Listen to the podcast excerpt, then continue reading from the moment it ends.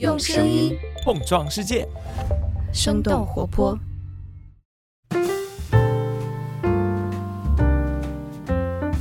嗨，大家好，欢迎收听《声东击西》，我们一起用对话来发现更大的世界。我是徐涛。那过去的一个周末，想必大家都看到了新闻啊，美国最高法院是推翻了罗伊诉韦德案，使得在美国的一些州，女性堕胎或者协助女性堕胎会成为违法的行为。其实这也并不是一个猝不及防的判决哈，因为去年我们在九月份的一期节目有讨论过美国德州的心跳法案，当时就提出说，由于美国最高法院九名大法官中有六名大法官政治立场是偏于保守的，所以做出这样的判决，其实很多人是能够预见到的。那现在相关的讨论也已经很多了，但我们这一期节目，我想是更加从理解美国的宪政以及法律框架的这个角度来探究一下这一切是怎么发生的，以及可能未来的影响几何。因此，今天我们请到的嘉宾也是宪法学和比较宪法学方面的学者，是武汉大学法学院宪法学教授黄明涛老师。Hello，黄老师您好。呃，徐涛您好，听众朋友们大家好。这个周末，我想肯定你也看了很多很多报道。我感觉整个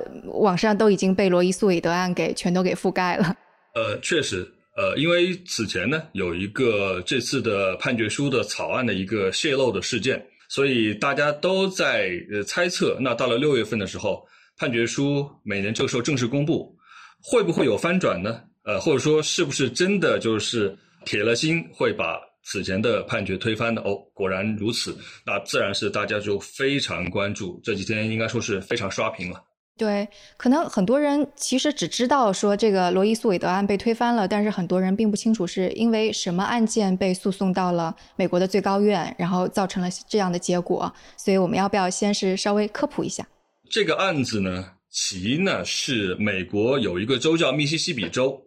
那密西西比州呢，它有一部法律。是规定了，在妊娠十五周以上的时候，那除非有非常紧急和例外的情况，否则呢就不能够实施堕胎。那么它的法条是说，除了医疗上的紧急状况啊，比方说危及孕妇的生命，啊，或者说是胎儿有严重的先天的缺陷，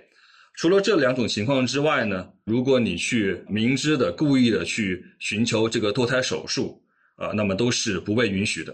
啊，那么这就是密西西比州的这个法律。当然，这个法律呢，被人挑战，就是起诉到了美国的法院去。在美国的体制是这样的，就是如果你认为有一部法律它违反了宪法，那么你可以去到法院去挑战，要求法官来评价一下。如果法官同意你的看法，认为这个法律是违反宪法的，那么法官可以宣布。这个法律是无效，于是就不去执行。所以密西西比州的这个法律呢，就遭遇到了这样一个起诉。于是这就是演变成了我们后来知道了，今天最高法院最后做出了判决啊。当然，最后的结果是让这部法律过关了。于是大家说，堕胎的权利呢失去了。对，其实在这个之前，在美国不断不断的。有人想要说，呃，应该把堕胎的权利从女性这边拿开，应该允许在某些州是限制堕胎的。就比方说，去年我们在讨论的时候说心跳法案呀，或者德州，它不直接禁止妇女去堕胎，但是它用一个你普通人你可以去举报的这种方式，所以这种已经发生很很久很久了。对，那这个问题在美国社会确实是呃有着旷日持久的争议。呃，但是呢，在谈到这个罗伊诉韦德案嘛，呃，七十年代的呃罗伊诉韦德案就是一个关于堕胎的权利的这样一个争议。当时美国最高法院判决认为，美国的宪法是保护女性有堕胎的权利的，因为它是一个全国范围内的最高的法院嘛，所以他这样判决之后，相当于是在全美的范围内。就提供了一个全国统一的法律标准，也就是说，凡是在美利坚合众国范围内，你都有权利去堕胎。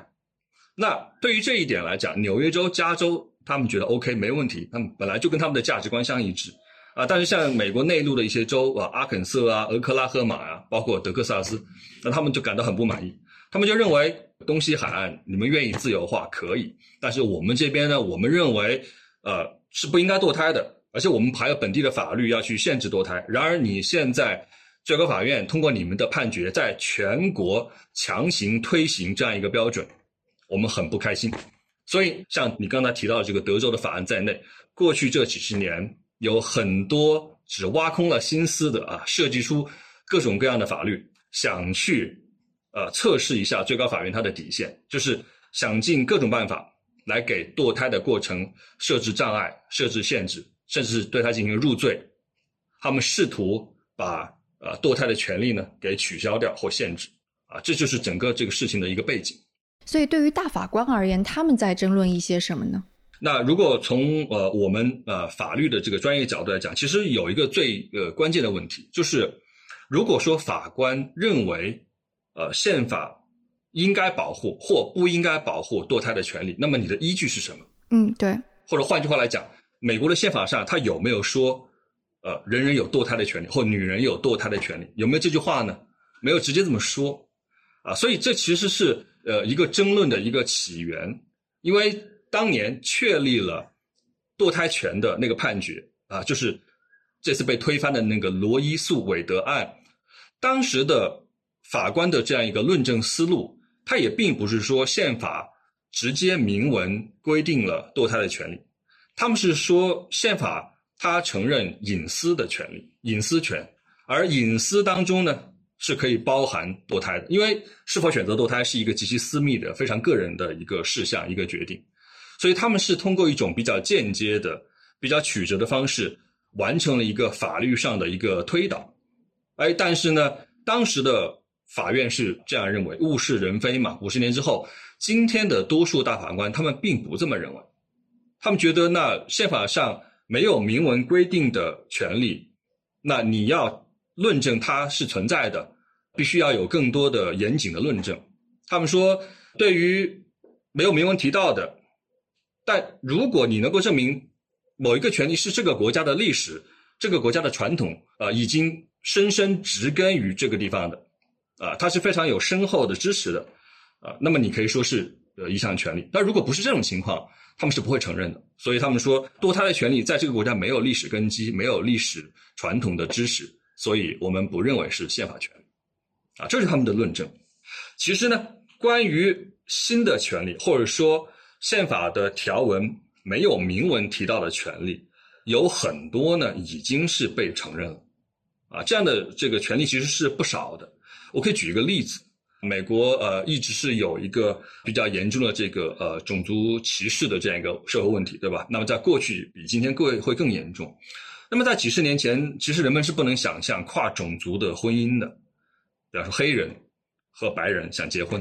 啊，这个是不被允许的。有的很多地方它是有立法来禁止这种情况发生。那美国宪法上有没有说结婚的权利呢？或者有没有更具体的说跨种族婚姻的权利呢？他没有说。但当时有一个案件呢，就是和这样一个情况有关系。那最高法院说。人们结婚的权利是一项根本权利，结婚就包括选择结婚对象的权利。他愿意选择这个另外一个种族啊，他们有这样一个感情的基础。所以，如果你不允许他结婚的话，那么他自然就不能实现他的结婚的权利。他们认为结婚的权利是一个呃根本权利，他们有一个词汇叫做 fundamental right。那刚才徐涛你正好提到第十四修正案，十四修正案就是一个很概括的条款。美国宪法上没有结婚权这个概念，但是呢，美国的第十四修正案就讲了，任何州不得剥夺公民的生命、自由和财产。他用了三个词，他们说这个自由怎么理解？可能可以指很多东西，但至少结婚是这个自由的概念之下。所以他们相当于是找到了一个法律论证的路径。他们看这里写了一个自由，然后我说结婚是自由，然后跨种族的结婚。那就是我的自由，所以他们说跨种族的婚姻是受到美国宪法的保护的。哎，这样一来，但是通过这样一个非常重要一个判决，其实也是七十年代的，呃，于是就确立了跨种族的婚姻是不可以受到来自任何一方面的法律的限制的。嗯，后来我们就知道，那的社会效果当然是对于这个种族之间的平等和融合是有一个很大的一个推进作用。所以，呃，我们不能说。它的宪法条文上没有写的权利就肯定没有，就肯定没戏。其实不是这样的。那只不过这次堕胎的权利是被他们否定掉了。嗯，或者还有一个案例，我觉得大家也特别容易理解，那个应该是 Griswold，是格里斯沃尔德案。对，这个是当时警察有权利跑到人家家里边去查你有没有用避孕套，然后如果你用避孕套的话，你就是违法的。然后也是一直打到了最高院，然后确定这个避孕的权利是隐私权之一，其实也要受到保护，对吧？对这个案件呢，一个是很有趣。然后这个案件呢，还和我们讲的这个堕胎的权利呢，它是有关系的。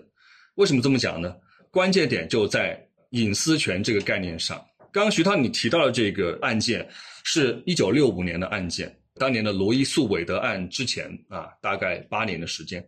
Griswold 这个案件当中，它是确立了有隐私权，于是说警察你要去干预。啊，我们夫妻之间是否用了避孕设备？啊，你这样一个执法，你这样一个法律本身是违反宪法的，因为你违反了宪法所保护的隐私权。这个案件实际上它本身是确立了隐私权，就像我刚才讲的，美国宪法上也没有用隐私权这个概念。啊，他们当年一七八七年写下这部宪法的时候，没有用呃隐私 （privacy） 和这个词。一九六五年，这是一个开创性的判例。它确立了有隐私权，但是呢，这个判例法的一个非常有趣的地方就是，他今时今日所定下的规则，将来会以一种意想不到的方式被用到啊。于是八年之后，罗伊斯韦德案的时候，他们就说啊，你告诉我，呃，堕胎权的法律依据在哪儿？他们说，哎，一九六五年的 Griswold 案当中确立了有隐私权。好，这个是没问题的，这个你接受这个前提，我们就来看。那一个女生要不要去堕胎，这是她的隐私，啊，任何人不能干预，政府你也别干预，啊，于是就有了堕胎的权利。所以堕胎的权利此前是依附于隐私权这个概念之下的。这两个案件之间其实关联非常紧密。嗯，所以我觉得在这个事情当中，大法官其实起到了一个非常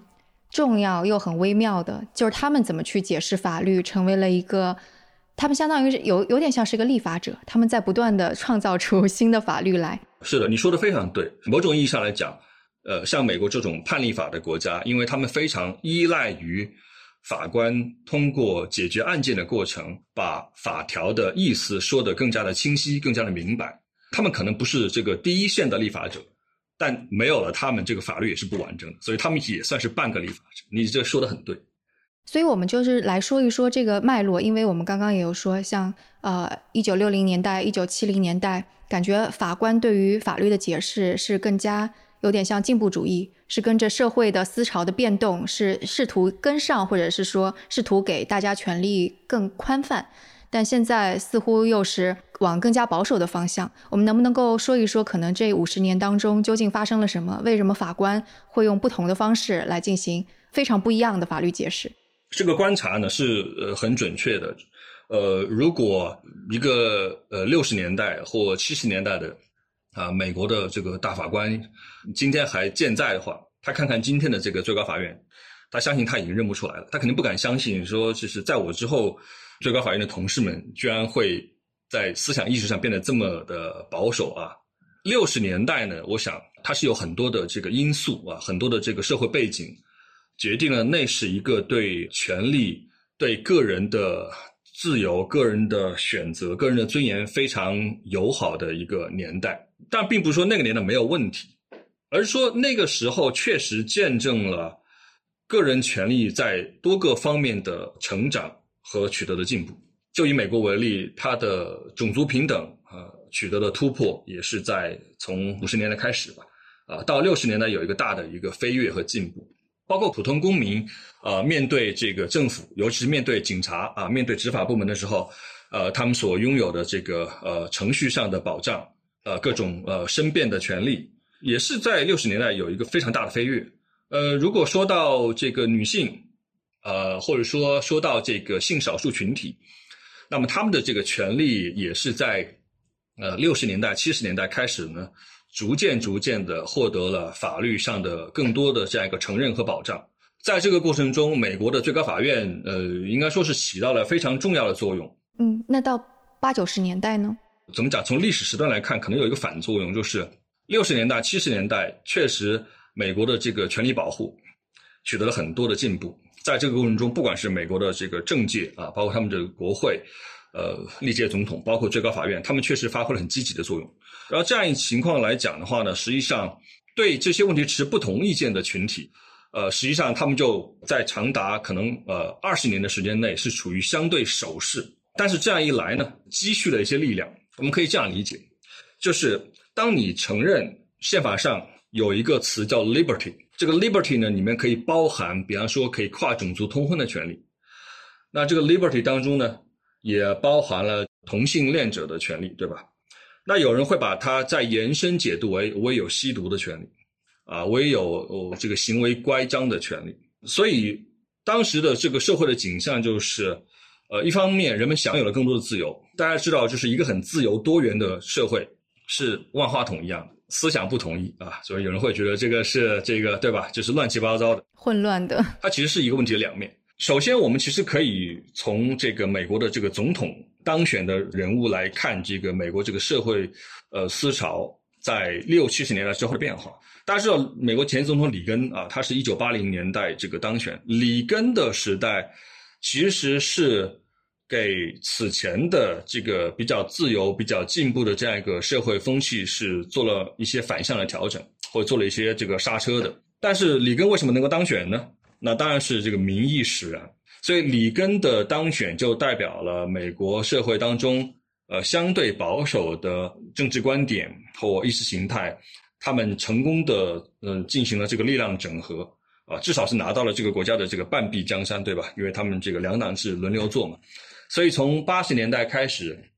借着有呃像里根这样的总统，呃，因为美国总统是有呃任命法官、提名法官的权利，不只是最高法院了，美国的联邦司法体系里面的呃地区法院、呃上诉法院加最高法院这个三个级别加起来有一百多个法院，数以百计的或更多的这个法官，那么其实总统是掌握了这个提名权。所以有了里根的八年任期，再加上老布什的四年，整个八十年代十几年的时间，联邦的司法系统其实就加入了更多的相对有比较保守的这个司法哲学的法官。所以其实从那个时候开始，在慢慢的啊改变对一些重大的法律问题的一些看法，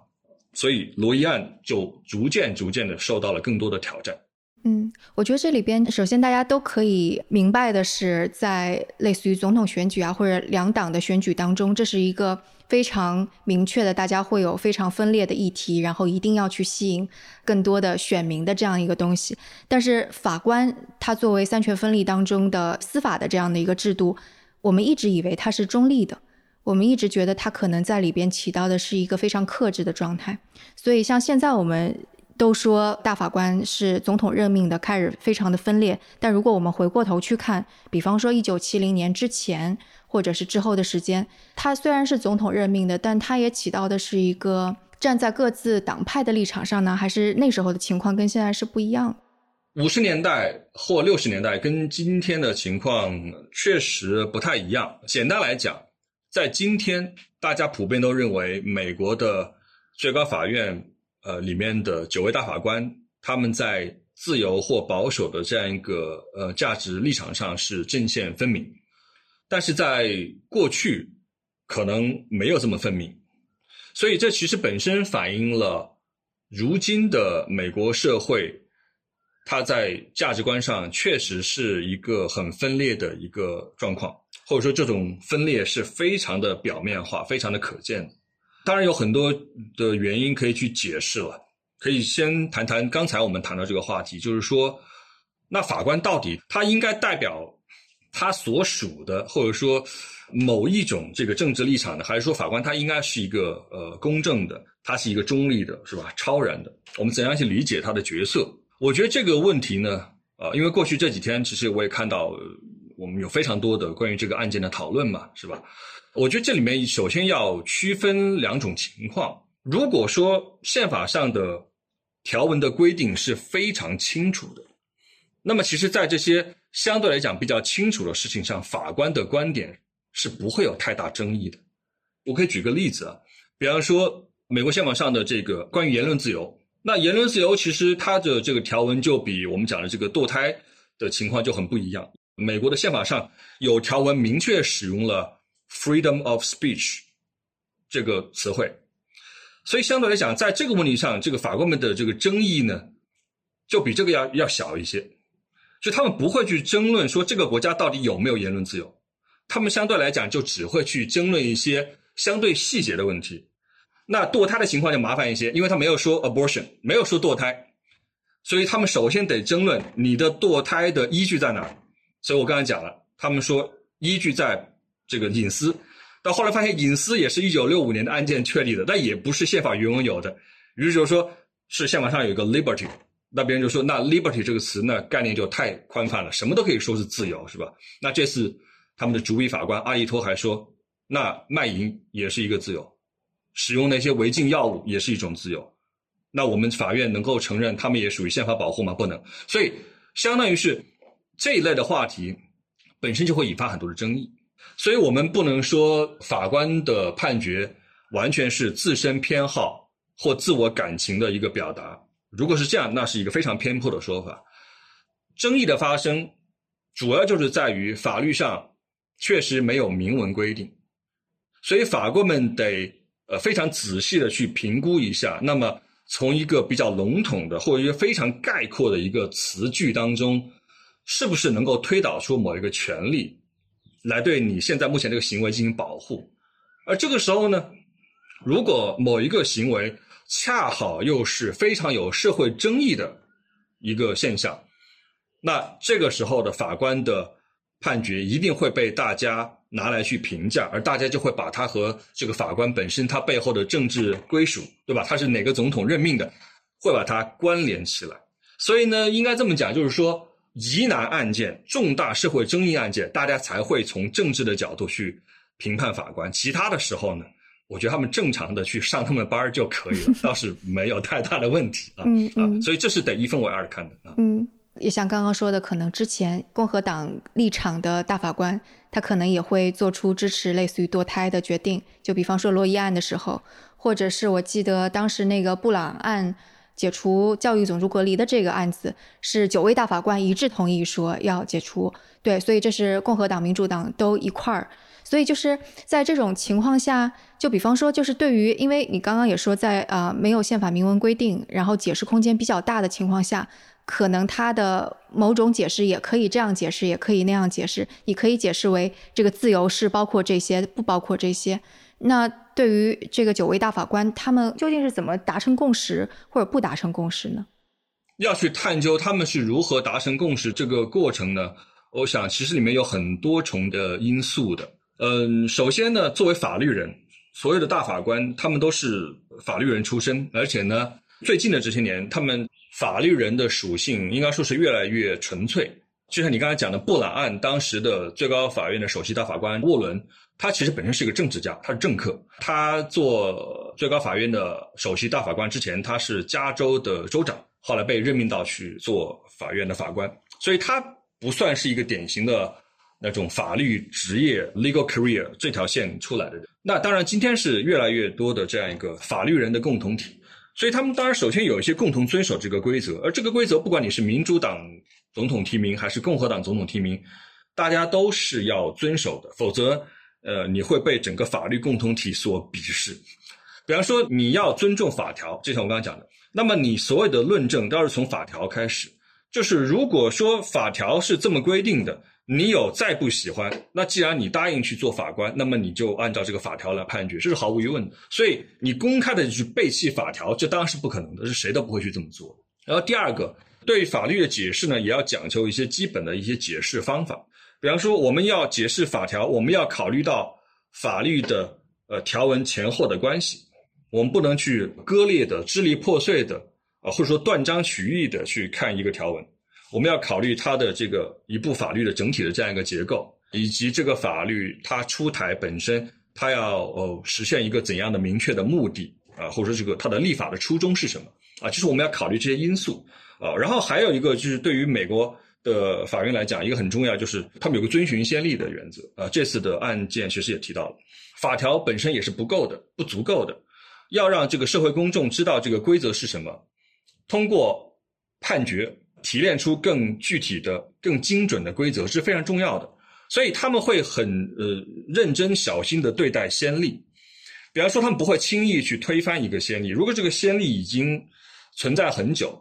啊，人们早已经习以为常，人们以此规则来规划自己的生活。比方说，有个先例说，女性结婚之后同样可以支配这个家庭的财产啊，她可以代表家庭对外去呃签合同啊，做财产的处置。那如果你突然有一天你把这个判例给废掉、取消，那就意味着此前大家签了很多的合同立即作废，对不对？天哪，这个好像使女的故事里的情节，给社会就造成很多的不便或甚至是动荡，对不对？对，所以他们要对待先例是否推翻也会非常谨慎，就是这些规则。我不管你是哪个党的，或者说你对政治没兴趣的一个法官，大家都是有基本共识的，因为这个是你在法学院都学过的。此前如果你做律师，这也是行业的共同标准。但你刚才讲他们如何能去统一意见呢？就很有意思了。从八十年代开始，有了更多的持保守观念的法官进入到联邦系统，于是美国的联邦司法系统就有自由派和保守派两种力量的一个很明显的一个对立。所以，其实罗伊案他们在一九九二年的时候就受到了一个强大的一个挑战。九二年就有一个凯西案，那这次的案件当中也提到了，我们今天讲的这个多布斯案，他把罗伊案和凯西案都推翻。凯西案当时达成的共识是，仍然是呃确认维持有堕胎的权利，但是他们最后得出这个结果的理由却是非常有趣，就是他们可以说是批评。或者说隐含的否定了罗伊案的论证的理由，但是说我们还是要保护女性堕胎的权利，因为我们要维持先例，因为我们不想推翻罗伊案，因为罗伊案到九二年的凯西案也过去了二十年嘛，就是美国的一代人，应该说是一代年轻的女孩都是在这个背景下成长的，大家都认为这个堕胎那当然是这个个人权利，是不会有来自法律的阻拦的。所以当时达成共识的理由，居然就是我们要维持这个先例。所以这是一种情况，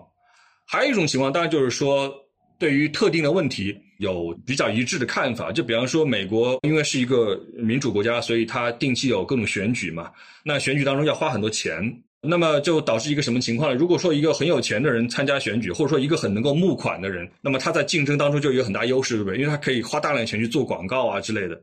于是，要不要对于竞选过程中的这个花钱进行限制？比方限制你的支出总额，或者甚至是接受捐款的总额，这个问题有旷日持久的争论。那这个问题呢，也基本上也是按照美国的保守派和自由派来划线，就是保守派的法官倾向于不去限制这些资金的使用，因为他们认为用钱是你一种表达的自由，你用钱在说话，money talks。然后自由派就认为。钱太多，扭曲了民主的过程啊！你把民主的过程这个纯洁性给玷污了。你不是让人的意志来表达，而是用钱来说话，比谁的钱多。那一类案件，他们就是按照这种划线。所以，他们有的时候是根据对于条文的不同理解，有的时候呢是根据一些更根本的一些价值观，有的时候呢真的是纯粹是为了维持一个先例。啊，这是他们这个内部达成共识的一些呃常见的情况吧。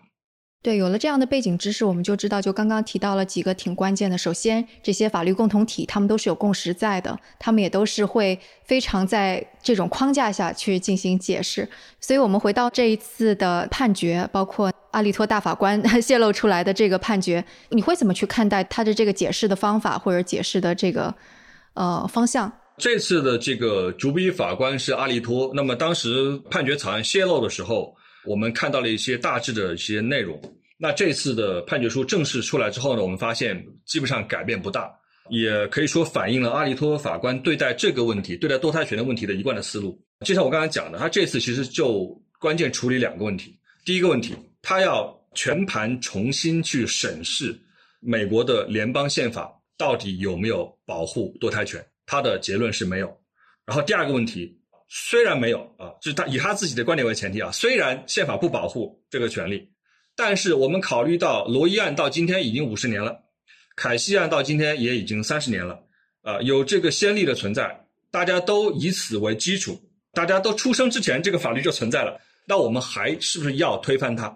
他也找了很多理由，认为我们仍然应该推翻，因为他们错的太过离谱。所以这是他谈的两个问题。对于第一个问题，宪法上到底有没有堕胎的权利啊？就像我刚才讲的，堕胎是一个宪法没有明文提到的权利，所以我们就看它有可能是在哪一个条文之下隐含。那美国的宪法第十四修修正当中讲了，各州不得剥夺公民的生命、自由和财产。那这个自由是否能够包含堕胎呢？阿利托说，对于这个比较宽泛的自由的概念，它不能什么都装，它能够装进某个具体的权利。我要看这个权利是不是深深植根于这个国家的历史和传统。然后阿利托就认为，这个国家的历史和传统并不支持堕胎的权利。当然，他找了很多历史资料啊，他用十九世纪美国的法律情况来说。呃，这个国家没有堕胎的传统，当然这说的好像也没错，对不对？我觉得对我来讲，这本来就是现代社会才会出现的问题。对，是他不能说服我，但他自己他找了一个论证的路径，所以最后他的结论就是，既然不能够在历史和传统当中找到证据，所以它就不是第十次修正案当中的 liberty 这个概念所包含的权利，于是它就不是我们联邦宪法所承认的权利。他的最后结论是说，联邦。不保护这个权利，并不代表各州不能保护。各州有权根据自己的意愿去选择处理堕胎问题的方式。他说，堕胎问题最大的特点是和十四休战当中所保护的很多权利、私密的行为或个人的私密关系和那些最不一样之处在于，堕胎行为涉及到对一个潜在生命的扼杀，这里面可能要平衡女性的权利和。呃，一个尚未出生的胎儿的权利，他说这两个概念之间如何平衡非常难，这是一个重大的道德问题，所以这个问题应该交给各州的人民去决定。德克萨斯州的人可能他们愿意更多的限制女性的堕胎权，啊，那如果说是华盛顿特区首都华盛顿或东海岸的波士顿或纽约，那他知道他心里很明白，那边的人民群众多数是支持女性有完全的堕胎权利，那 OK，他们可以这么做，但是我们不会在。联邦层面，在全国层面去承认有这样一个统一的堕胎权，所以这是他最后的结论。论证的的确听起来好像很有道理。我看到公众号上很多人也把这个什么“植根于美国的传统与文化中”这句话都 highlight 出来。对，这是他们一个主要的一个论证的思路了。嗯，但我觉得那个少数派法官们的回击也是很有道理的。说如果这句话是对的，那可能十九世纪中期以后确定的很多权利。都将不复存在，都是不安全的。是因为美国宪法当中，它的这些比较有概括性的、比较有包容性的条文，这样的条文，其实在任何一个国家的宪法当中或权利法案当中都是有的。这样的条文呢，它的作用是什么呢？它有足够的包容性，所以它能够给未来留下可能性，它能够与时俱进。大家都不是千里眼，大家都不可能预测是吧？未来的所有情况，那自由派的大法官。他们认为，那你这样的只看历史的思路是不可取的。那所有人都停留在十九世纪，对不对？是啊，这确实也说的很有道理。但是我想的话呢，那阿里托他自己也会反驳，他会反驳说，不是所有情况都只看历史，是这个含义不明的条文，我要看历史。两派大法官之间的这个最关键的声音就在于，他们对于某些事情，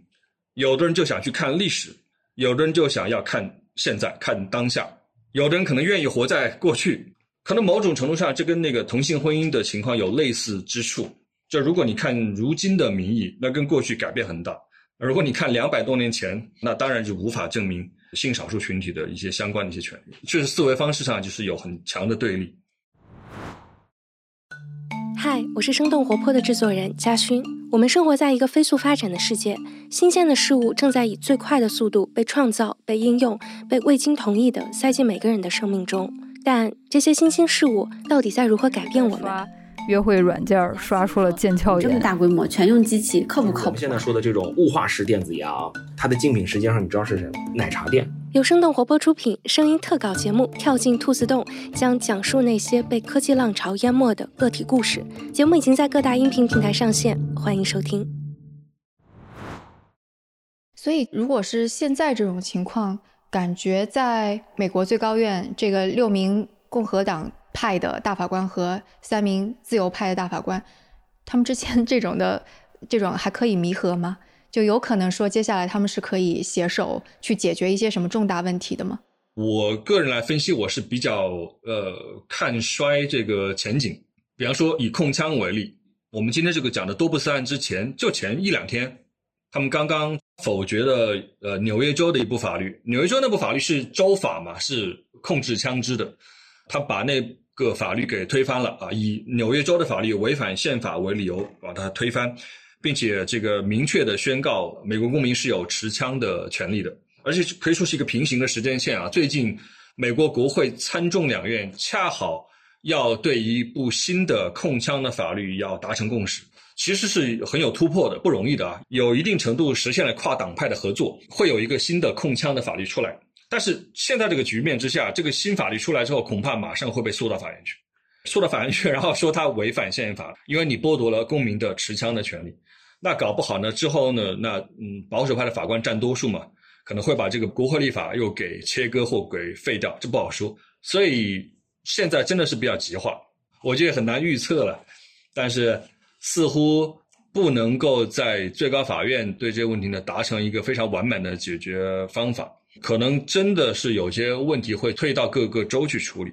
啊。像这次的这个堕胎权的案件，其实可能会是这个结果。嗯，对，呃，因为有一些州它已经制定了一些法律，说一旦罗伊诉韦德案被推翻的话，可能有一些禁止堕胎的法律就开始生效，称之为 trigger law。对对，所以美国现在应该有八个州已经这些法律生效了，然后带来的影响可能也是立竿见影的吧。我我看有一些报道是说，有一些诊所提供这些服务的诊所是立刻就已经把这些呃预约就给取消掉了。然后让很多准备在下一周或者这一周去堕胎的女性就措手不及吧。对，那这方面其实呃有很多的这个研究啊、调研呐，或者说一些报道了。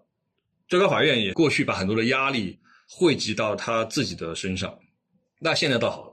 现在这个事儿呢，他自己把包袱甩出去了。对，是是有这种感觉。那这个事儿就成了这个各州的一个问题，以后联邦法院就不管了，各州之间会有很大的这样一个剪刀差，后续会怎样发展？我觉得这其实也是值得观察的一个有趣的一个话题啊。我个人认为就是说，呃，会转变这个问题的讨论方式，或转变这个问题争议的方式。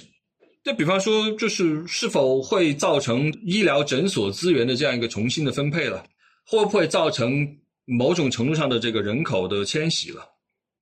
比方说你这样一个判决的出来，可能就预示着未来的几十年，那这个联邦层面，它都不可能去对州的这些法律来进行这种反制。那如果是这样的话，那么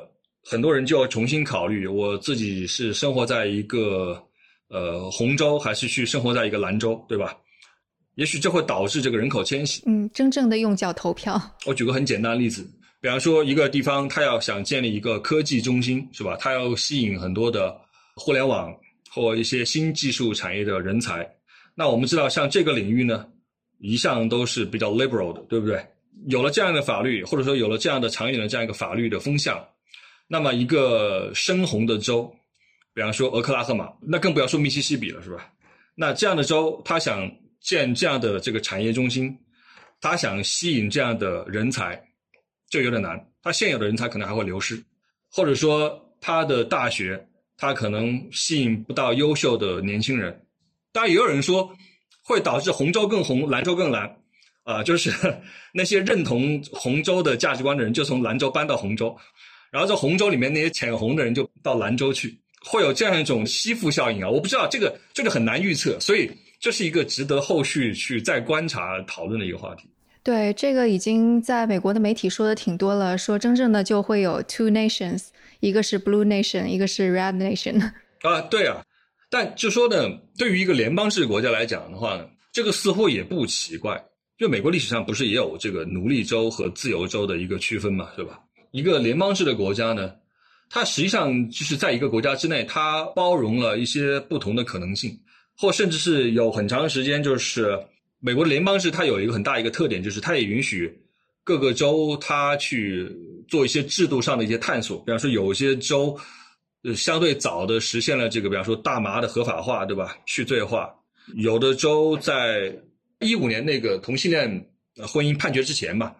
像马萨诸塞州是就更早的实现了这个同性恋婚姻的合法化。那有的州就晚一点。这样一个联邦国家，它其实就允许一种多样性的存在，似乎给了不同的制度呢一个彼此做实验或彼此对比的机会。就是你刚才讲的，可以用脚投票，但也许你的选择是错的，但是没关系，你过两年再用脚投票再投回来，这这种可可能性也是存在的。但是呢，有一个趋势，现在却是一个结构性的，就是所谓这个这个 blue nation，呃，red nation，就是因为他们现在国内确实是政治极化比较严重，就你可以看到这个美国国会的运作里面，民主党和共和党之间的对立非常的尖锐，所以这恐怕是这个未来这段时间就是。会让他们很头疼的一个问题。嗯，而且我觉得可能就是这个政治极化最重要的问题还在于是，因为很多其实政治上讨论的问题都是一个复杂问题，它不是非黑即白的，它可能是需要聪明的大脑想出一个非常好的方案去一点一点的解决它。但是现在这些政客把这些复杂问题给简单化了之后，你就选边儿吧。然后这些聪明的大脑并没有把就是这些聪明才智 用在了怎么解决这个问题上。或者是日拱一卒的去做，而是反而是用在就比方说那个，我看那个阿利托大法官的那个判决，就用在这种有点像是西欧的宗教中世纪那时候的人去研究一个经文的那种感觉。其实我觉得这个不能够帮助这个社会解决任何问题，我觉得这个可能是挺让人失望的一个地方吧。对，就是尤其是在竞争性的这个民主呢，在他要去动员。社会公众去投票的时候，话题或议题是很重要的。那么它会被用作一种呃竞选的策略，或者这种社会动员的一个策略。对，所以就是沿着你刚刚说的这个逻辑，我们来看，就是美国现在我们说是有应该是它的权力之间有制衡，但是你看你刚刚首先说两党制的总统选举，使得这一方面是极化是非常严重的，而且可能。更加偏向共和党一点吧。然后我们再说那个类似于州一级的立法机构，或者是联邦政府的立法机构的选举这方面，我们看到共和党其实也有很多布局，比方说它的选区划分 （gerrymander） 的那种方式，使得票数更加倾向于共和党，也使得立法机构可能更多的是掌握在共和党手里边。然后又因为这个大法官又是。更多是共和党可能指派的占优势，所以整个你看这个三权分立、权力制衡，其实它是它是没有办法制衡的了，对不对？实际上，三权分立这个架构呢，首先美国的宪法它确实是明确的按照这个三权分立的思想来设计的，但是呢，机构在那里，或者说这个制度在那里，但是是靠人去具体的去运作，对不对？或者说我给你这个权利，我是一个很积极的人，我会去积极的用，但我是一个很消极、很躺平的人。可能你给我这个权利，我也不用，所以这和人的关系非常大。那现代政治，人的这个参与当中去扮演角色，或是形成整合的力量，是靠这个政党制度。所以政党制度的存在和运作，和美国这样一个三权分立的这样一个架构，互相之间其实是一个彼此影响，或者说彼此推动的一个过程。就刚徐涛你讲到，现在因为总体上共和党的总统。比较多嘛，是吧？因为如果从里根开始算起，过去三十多年，多数时候是共和党的呃人士在做总统。那这样一来的话呢，日积月累下来，他们就能够放更多的理解或同情，是吧？共和党的这个价值观的法官到司法系统里面。那么这两块就是似乎就是共和党就很占优势了。但国会稍微好一点，因为国会毕竟是要定期改选，不像那个法官，法官是美国法官都呃终身制的。美国不管是最高法院法官还是他的联邦的地区法官，终身制。那如果一个人假设他很优秀啊，四十几岁就去做了法官啊，只要他自己不退休，一直干到去世，他可以影响这个地方或者影响这个国家长达几十年。国会可以定期改选，所以这个阶段看似共和党确实是占优，但是呢，最终这套制度其实是要靠人民出来说话。国会的改选是人民定期可以讲话，众议院两年。改选一次，对不对？那参议院呢？说是六年，但是因为它分组，嗯，因为参议院的一百个议席它分成三个组了嘛，所以实际上每两年它也都有选，只不过是选其中三分之一。那总统你也要四年也要选，啊，唯一的不能由民意改变的呢，是这个法院的位置。那如今算不算是三权彼此之间都没有制约了呢？看起来有点这个意思啊，但其实呢，长远来看，如果民意改变了，那么相应的很多的状况就会慢慢的改变。曾经有一阵子，美国也是民主党的天下，比方说我们知道二战的时候，罗斯福总统是创纪录的是吧？做了四任总统，当时民主党当然是这个这个一统天下了。那得了一个什么样的好处呢？或者说他们为什么会有这样的机会呢？是因为当时的美国大萧条，美国大萧条最后是在共和党的总统手上爆发的。共和党就是彻底的被这个社会抛弃啊，所以到了罗斯福之后，二战之后五十年代，那共和党才稍微的慢慢的回过神来。六十年代的时候，那也是这个民主党的这个这个声浪比较高啊，借着民权运动，所以呢就是有点这个风水轮流转的感觉。但是呢，这个社会确实它是会摇摆的，因为最终我们要诉诸于人民的投票、人民的意愿、人民的想法是会改变的。换了新的总统，换了新的国会啊，他们就可以。开始任命新的法官，但是呢，就有一个时间差，因为法官是终身制，所以你呃任命了新的法官进去，不能立即发生改变，你要慢慢来，你要可能有了这个是吧，十年、八年甚至二十年之后啊，你才会改变法院的这样一个组成。那有人说，这也是一种非常巧妙的制衡，他把这个制衡在时间轴上拉开，它不是一个在。一个单一的一个一个特定时间点上，不同机构之间的制衡，它是一种代际之间的制衡。他用新一代人的思路去呃填塞到过去的老人的群体当中去，然后慢慢的、慢慢的，就像掺沙子一样去改变过去的法院的构成。就我不知道你怎么看这一次的那个泄露事件，我就感觉就是内部应该有人觉得没有人可以制衡他了，一致意见也没有达成了，所以就故意把这个泄露出来。我觉得这个可能某种程度上是。体现了某种极化之后的悲观情绪吧？是啊，我有见到有这个正反的两种分析，一个是说先泄露出来，泄露出来的话就激起民意的强大的反弹，然后就看你这个意见能不能被改变，这是一种分析。还有一种说是保守派本身自己放出来的啊，那他们为什么要放出来？放出来之后你就不能再跳船，也有道理，你不能再背叛啊，你不能再跳船了。呃，这个确实史无前例的，所以当时那个首席大法官罗伯茨，他就说要进行调查啊，这个就违反了这个最高法院本身长期遵循的一种做事的传统和内部的文化。当然呢，就是说，如果他讲的这句话确实是真心的，那么只能说明就是世风日下呀，这个连最高法院自己都有人在破坏自己本身的规则，就是用这种方式来来做事，就是相当于出出盘外招嘛。也这几年一直都有人说，说首席法官罗伯茨，他作为一个首席已经有点失控了，或者说基本失控了，失去了对这个最高法院的控制。他也不能领衔某一个派别，就他不能通过自己作为首席大法官的这样一个折冲尊祖去整合或去影响啊旁人的意见，因为他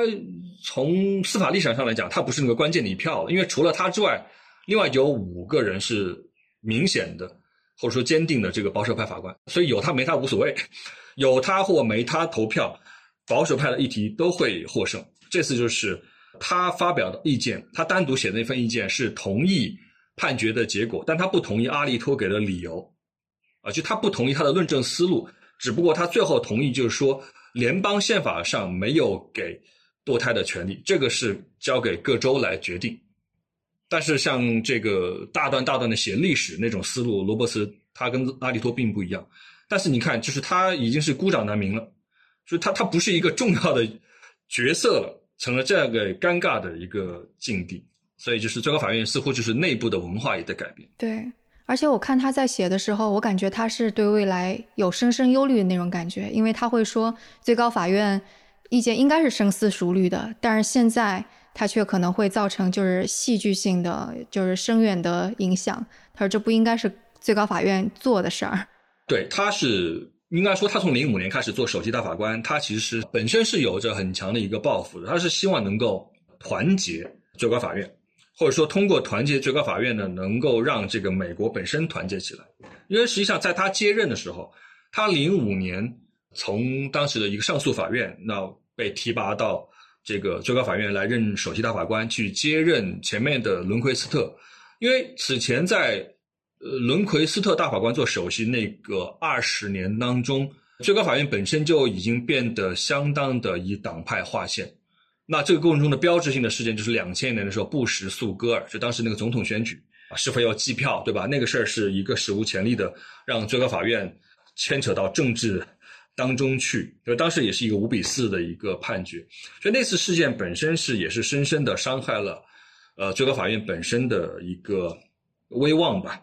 罗伯斯本身是其实带着很强的一个抱负，而且罗伯斯是一个非常，呃，优秀的法律人，他当时做律师是做的非常棒，后来就任命去做法官，然后做了上诉法院的首席，所以他是很早开始他就是冉冉升起的明星，所以谁都知道他有一天要去做最高法院大法官。然后当时零五年伦圭斯的去世，小布什总统就任命他去做。那大家都知道他司法的立场是保守的，但是呢，他没有那么保守，他不是那种无脑的保守啊，在我看来。啊，有些法官是无脑的保守，讲话都没有论证的，或者说那个逻辑就是让人完全无法接受，但是结论却是简单明快的。但罗伯斯不是那样的，罗伯斯是一个非常有脑子的人，而且是呃懂得论证的，所以大家会说他是一个相对温和的一个保守派。但是呢，没想到在他之后，过过去的十年来呢，各种机缘巧合吧，导致最高法院的保守派的法官越来越多，那比他立场更。激进的保守派就越来越多，这是大家其实没有想到的。包括特朗普，他作为一个四年的总统，他居然任命了三个大法官。那这个在历史上，但我没有去做统计啊，但是我印象中是绝无仅有的，因为相当于是四年之内有三个法官去世或退休，啊，这种情况是极为罕见，所以就能够体现他的意志嘛。那所以共和党就成功的把很多的送他们认为的自己人啊送到最高法院去，这导致了今天这个六比三。或者说五比一比三的这样一个局面的形成，对，然后泄露的这个事情可能又加深了不同立场大法官之间的彼此不信任，所以可能未来是，也许他们彼此之间内部的关系可能都会有点微妙了。对，所以就是我们再说之后，可能再会像布朗案那样，大家都在一起，然后达成一个共识，这种就越来越不可能了。嗯，应该是不可能，因为本来如果一个问题没有重大的争议，是没有必要打到最高法院去的，对不对？对，是有争议。不同地区的巡回法院的判决不一样，才需要到最高法院去辩论，由法官来投票。而如果这时候你投出来九比零，那说明你们白忙活一场，因为这个事儿就 说明没有争议，对不对？所以那是很罕见。那现在来看，就是说，尤其是呃重大争议案件，比方说接下来可能是涉及到会同性婚姻了，或者说是这个这个控枪的问题啊，可以说是近在眼前的。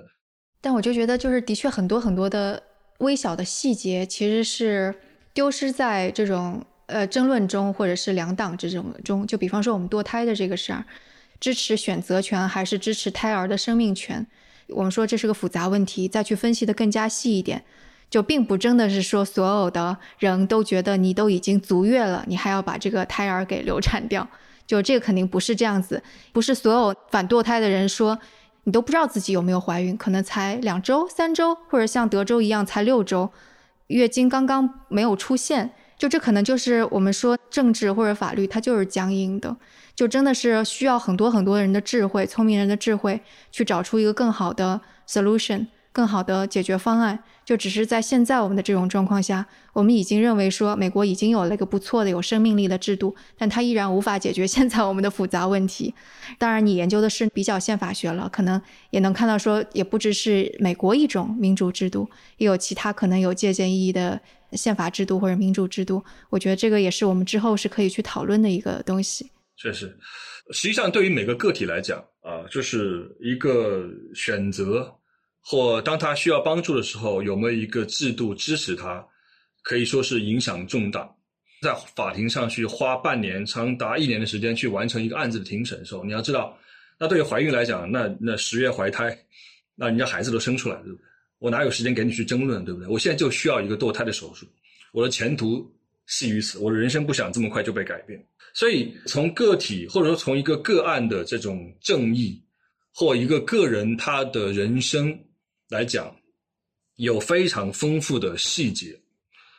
我们是必须要有高度的这种同情心，或尽量的设身处地的能力，才能去思考一个个体的需求。法律呢，法律的好处显而易见的，法律好处是能够提供一种确定性，因为我们都知道，呃，如果没有法律，这个社会可能会更糟，对不对？没有规则，法律能够提供确定性，可是提供确定性就意味着它就会变得比较僵化，它会在现实当中某些具体情形的时候，严格的执行可能会背离初衷。你比方说，就像你刚才讲的六周，六周很多人都没有意识到这个问题，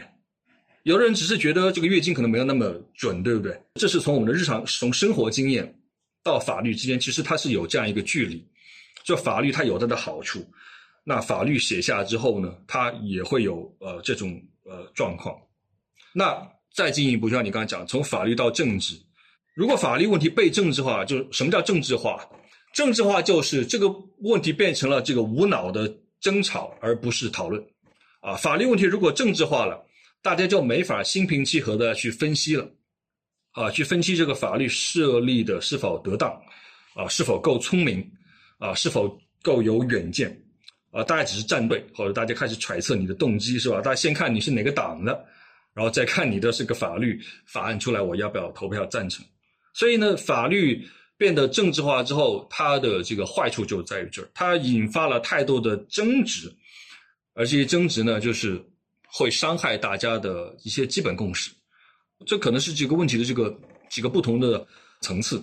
对对对，其实是的，就这个东西，其实也不光光是在美国啦，其实在我们日常生活当中也是这样。就有的时候我们在想，忍不住想要去吵架，或者为一个就是很大的口号争论的时候，我们在就得想，我们是不是把复杂问题给简单化了？是不是政客有的时候把一些政治议题，他就设了一个虚假的选择，你要不选 A，要不选 B，但我们忘了，可能当中其实就是要有更加有智慧的说，他有一个另外一种 解决复杂问题的方法。我们不要吵架。我们为什么不求同存异？呃，求同存异这个词也是用烂了，但真的还是挺重要的，对吧？而且就很多讨论其实是应该放在明面上。就比方说，我在看一些共和党人提出的关于支持反堕胎的政策，其实我是支持的。有一些共和党人他说的是这样，他说有一些女孩她不是想要堕胎，她是因为没有选择，她是想到了她喜欢这个孩子，她想要这个孩子，但她想到她以后会失去工作。会没有钱抚养这个孩子，所以被迫去堕胎。他说：“所以对于这些人，我们是不是应该给更多的普适性的早教呀、呃婴幼儿的抚育啊、食物的补充？”我也觉得这是应该的。所以我就觉得，就是这些细节太多，很多的讨论应该允许去讨论。然后我们每个人都不要把复杂问题去简单化，不要用情绪去。当然，情绪很重要啦，但情绪操控我们理性的判断。就有的时候是只会坏了很多事儿吧。说的非常对，我很同意，就是让每个个体本身能够有选择，这个非常重要。我们都不是生活在真空之中，我们从小我们所形成的一些观念，或者说我们思考问题的方式，其实是被环境或我们现在已经有的制度所塑造的。所以，当这个社会一向缺乏对于女性、对年轻女性、单身的女性的各方面的知识。缺乏制度支持，呃，也缺乏社会观念的容忍包容的时候，你很难期望一个人去做选择，不管他是选择把孩子生下来还是不生下来，啊，他可能都不是一个纯粹的呃自由意志的运用，他可能是被迫的计算或怎样。我个人是认为，一个社会呢，使得一个人能够去自由的做选择，他的选择都是愉快的。那这一定是这个社会的进步，应该是文明啊，这是文明的表现，是让人有选择，就是让人不被强迫。我觉得这个是最好。比方说，再过半年、一年，我们可以再回过头来，再来看一下，看看就是最高法院又出了一些什么新的判决，它是不是对整个美国的宪政司法系统都有起到作用？或者我们看看国会啊，是不是呃中期选举的时候有了新的力量制衡？我觉得我们都是可以回过头来再看的。是是。OK，好呀，那今天非常感谢黄老师。好的，也谢谢徐涛。那在这期节目的最后，我想来感谢一下上一期节目评论区的一位听众朋友，他带我看到了更大的世界。他的 ID 是 Brightlin。他听到这期节目中有讲到社会对女性有很多面的要求时，是想到了一本书，叫做《从零开始的女性主义》。他说，因为这本书里边也提到女性要在 A 面和 B 面都做好。那这本书是日本著名的女性主义学者上野千鹤子的作品。上野千鹤子是和知名的漫画家天方勇子合作完成了这本书，用比较轻松的风格为大众普及了女性主义，谈论到了很多女性日常生活中的状态，其实也包括了我们上一期节目中关注的育儿啊、婚恋啊这些。那感兴趣的朋友也可以尝试阅读一下。